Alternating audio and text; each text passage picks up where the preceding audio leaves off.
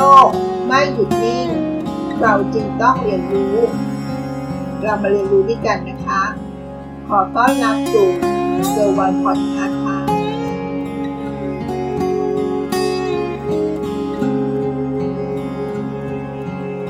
ทักษะที่คนทำงานยุคนี้ต้องมี เราคงปฏิเสธไม่ได้นะคะว่า สถานการณ์แพร่ระบาดของโรคโควิด -19 ในช่วงนี้ ซึ่งมันก็ได้เกิดขึ้นไปทั่วโลกแล้วนะคะ ไม่เพียงแต่ทำให้พฤติกรรมและวิถีชีวิตประจำวันของคนเราเปลี่ยนไป แต่ยังทำให้รูปแบบการทำงาน รูปแบบการดำเนินธุรกิจต่างๆ เปลี่ยนไปจากเดิมอย่างมากเลยนะคะ จนเกิดเป็นคำว่า new normal หรือความปกติใหม่ เมื่อประกอบกับความก้าวหน้าของเทคโนโลยี ที่เข้ามาอำนวยความสะดวก จนเรียกว่าสามารถทดแทนงานบางอย่างได้อย่างมาก ยิ่งเป็นตัวเร่งให้ตลาดแรงงาน เปลี่ยนแปลงอย่างรวดเร็วนะคะ ทักษะการทำงานเดิมๆที่มีอยู่ อาจไม่เพียงพอแล้วสำหรับการทำงานในโลกปัจจุบันอีกต่อไปแล้วนะคะ และทำให้คนทำงานยุคใหม่ ต้องเร่งปรับตัว พัฒนาตัว พัฒนาทักษะ ทั้งการพัฒนาความรู้ในทักษะเดิม ที่เราเรียกว่า up skill และการเสริมทักษะความรู้ใหม่ๆ ที่เราเรียกกันว่า re skill ที่เราไม่เคยรู้มาก่อน ไม่ว่าจะเป็น up skill หรือ re skill ก็เพื่อให้เราก้าวให้ทันต่อการเปลี่ยนแปลง และรองรับงาน หรือหน้าที่ใหม่ ๆ ที่ต่างจากเดิมให้ได้ค่ะ ถ้าไม่ฉะนั้น เราอาจจะกลายเป็นคนตกยุค และอาจจะเป็นคนตกงานเอาง่าย ๆนะคะ จากที่เราได้กล่าวมา ก็จะเห็นได้ว่าสภาพแวดล้อมต่างๆที่เกิดขึ้นทำให้ศูนย์วิจัยกสิกร เขาได้สรุปว่าคนทำงานจำเป็นต้องมีในยุคนี้ จะมีทั้งหมด 4 ทักษะด้วยกันนะคะ ทักษะที่ 1 ทักษะทางด้านเทคโนโลยี ทักษะที่ 2 ทักษะที่รองรับด้านการค้าออนไลน์ ทักษะที่ 3 ทักษะในการคิดวิเคราะห์ และทักษะสุดท้าย ทักษะที่ 4 ทักษะรองรับ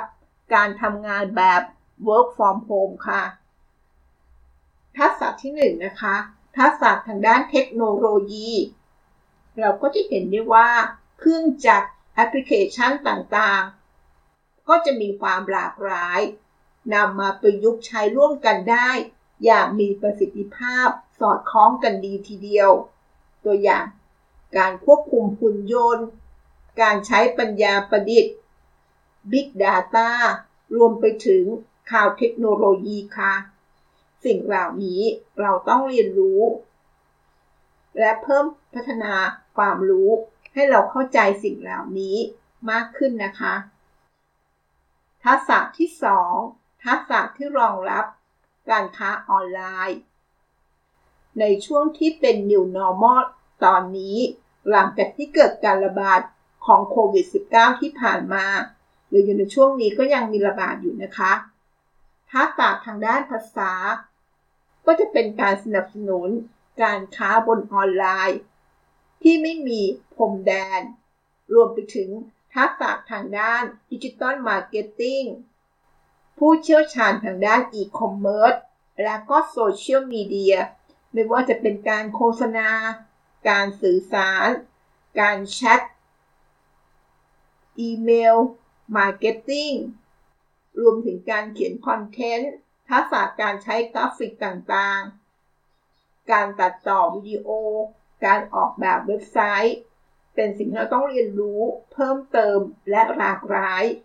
หรือไม่เราก็ต้องหาผู้เชี่ยวชาญมาช่วยทำงานนะคะ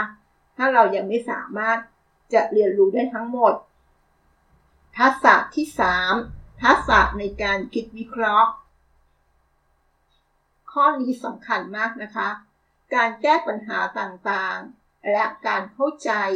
ที่เราต้องใช้ทักษะของคนเข้ามาช่วย ต้องนิดนึงนะคะว่าเป็นทักษะของคน เพื่อมาเสริมกับการใช้เทคโนโลยีของ AI และเป็นระบบอัตโนมัติ การแก้ปัญหาเหล่านี้ ต้องเริ่มต้นที่คนนะคะ แล้วเราจะเอาเครื่องมือหรือ AI ต่างๆ มาช่วยเสริมสนับสนุนการทำงานของเราให้เป็นระบบอัตโนมัติต่อไปค่ะ ทักษะสุดท้ายนะคะ ทักษะที่ 4 การรองรับ work from home ซึ่งที่จริงแล้วการ work from home เนี่ยก็เริ่มมีกระแสที่บางส่วนหรือบางองค์กรเนี่ยก็เริ่มมาทำมาสักระยะอยู่แล้วนะคะ ก่อนที่จะมีการระบาดของโควิด -19 ซะอีกนะคะ แต่การเริ่มแบบ work from home ในช่วงนั้นเนี่ยมันก็จะมีแค่บางหน่วยงาน บางองค์กรที่นำไปปฏิบัติ ส่วนใหญ่ก็จะไม่ได้ทำลักษณะของ work from home เพราะว่าจะมีข้อติดขัด ข้ออ้างอิงต่างๆ แต่พอเกิดการระบาดของโควิด -19 ซึ่งมันจะส่งผลให้กับองค์กรธุรกิจต่างๆ ที่ยังไม่มีแผนทางด้านนี้เกี่ยวกับ work from home มาก่อน ต้องเริ่มหันมาวางแผนเพื่อรองรับ หรือไม่ก็เริ่มทันทันทีเลยนะคะ แม้ว่าครั้งก่อนนี้จะมีข้ออ้างมากมาย แต่ณเมื่อเกิดเหตุการณ์ของโควิด -19 ข้ออ้างทั้งหลาย ก็ดูจะหายไปทันทีเลยนะคะ เพราะว่ามันถึงเวลาที่ต้องทำแล้วค่ะ จะเห็นได้ว่าเราก็จะหันมา ศึกษา หรือเพิ่มทักษะทางด้านคอมพิวเตอร์ การใช้งานโปรแกรมเพื่อสนับสนุนการทำงานของ Work from Home ไม่ว่าจะเป็นการเรียนรู้ การเก็บไฟล์บน cloud computing ทักษะของการประชุม การนำเสนอการประชุมผ่านออนไลน์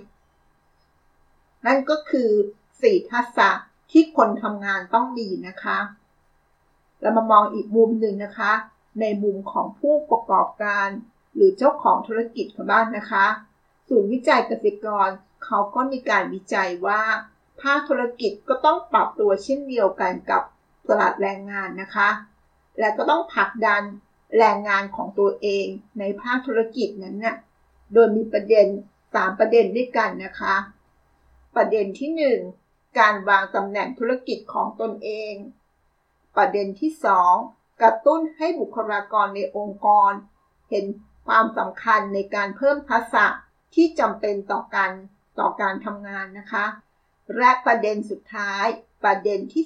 3 การร่วมมือกับองค์กรภายนอก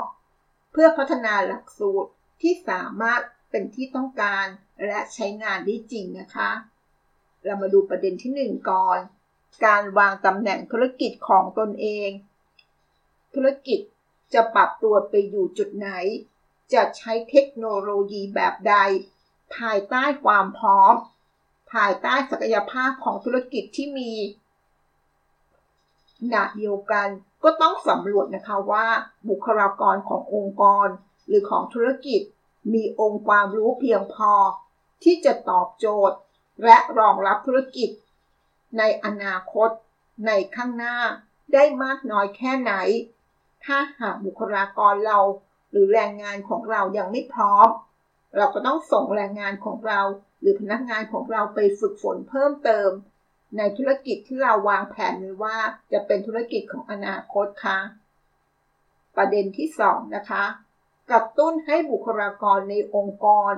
เห็นความสำคัญของการเพิ่มทักษะความรู้ที่จำเป็นต่องาน ซึ่งองค์กรหรือธุรกิจจะต้องชี้ให้เห็นเลยนะคะว่า ความรู้หรือองค์ความรู้ใดที่ยังขาดอยู่ในด้านใด และธุรกิจเองก็ต้องสร้างแรงจูงใจให้บุคลากร เกิดการสนใจการเรียนรู้พูดง่ายๆว่า สร้างสิ่งแวดล้อมต่างๆ ให้เอื้อกับบุคลากรของเรา อยากเรียนรู้ และประเด็นสุดท้าย ประเด็นที่ 3 ร่วมมือกับองค์กรภายนอก พัฒนาหลักสูตรที่เราต้องการ และสามารถใช้งานได้จริง ควบคู่ไปกับการพัฒนารูปแบบการเรียน นอกจากจะเป็นการเรียนในห้องเรียนแล้ว ก็มาเพิ่มการเรียนรู้ผ่านระบบออนไลน์ อาจจะเป็นคอร์สการเรียนสั้นๆ ที่เหมาะกับแรงงานหลากหลายวัย เพื่ออำนวยความสะดวกให้กับคนรุ่นใหม่ ที่สนใจและต้องการการเรียนรู้ตลอดชีวิตนั่นเองค่ะ นั่นก็คือทักษะของคนทำงานที่ต้องมีทั้งในมุมของตลาดแรงงาน และบุคลากรของหน่วยงานธุรกิจนะคะ ใครที่ยงอยู่ตลาดแรงงาน หรือทำงานในภาคธุรกิจในขณะนี้ ลองดูนะคะว่าธุรกิจของเรา ในอนาคตจะต้องมีความรู้หรือองค์ความรู้ใด เพื่อที่เราจะสามารถก้าวไปทำงานในตำแหน่งนั้นได้ นั้นช่วงนี้ก็ถือว่าเป็นจังหวะที่ดีนะคะ เราต้องหาโอกาสเรียนรู้และใฝ่รู้ และยิ่งช่วงนี้นี่มีคอร์สออนไลน์ให้เราเรียนมากมายเลยนะคะ ถ้าสนใจยังไง ลองไฟฟ้าหาความรู้ จากการเรียนในออนไลน์ด้วยนะคะ แล้วพบกันใหม่พรุ่งนี้ สวัสดีค่ะ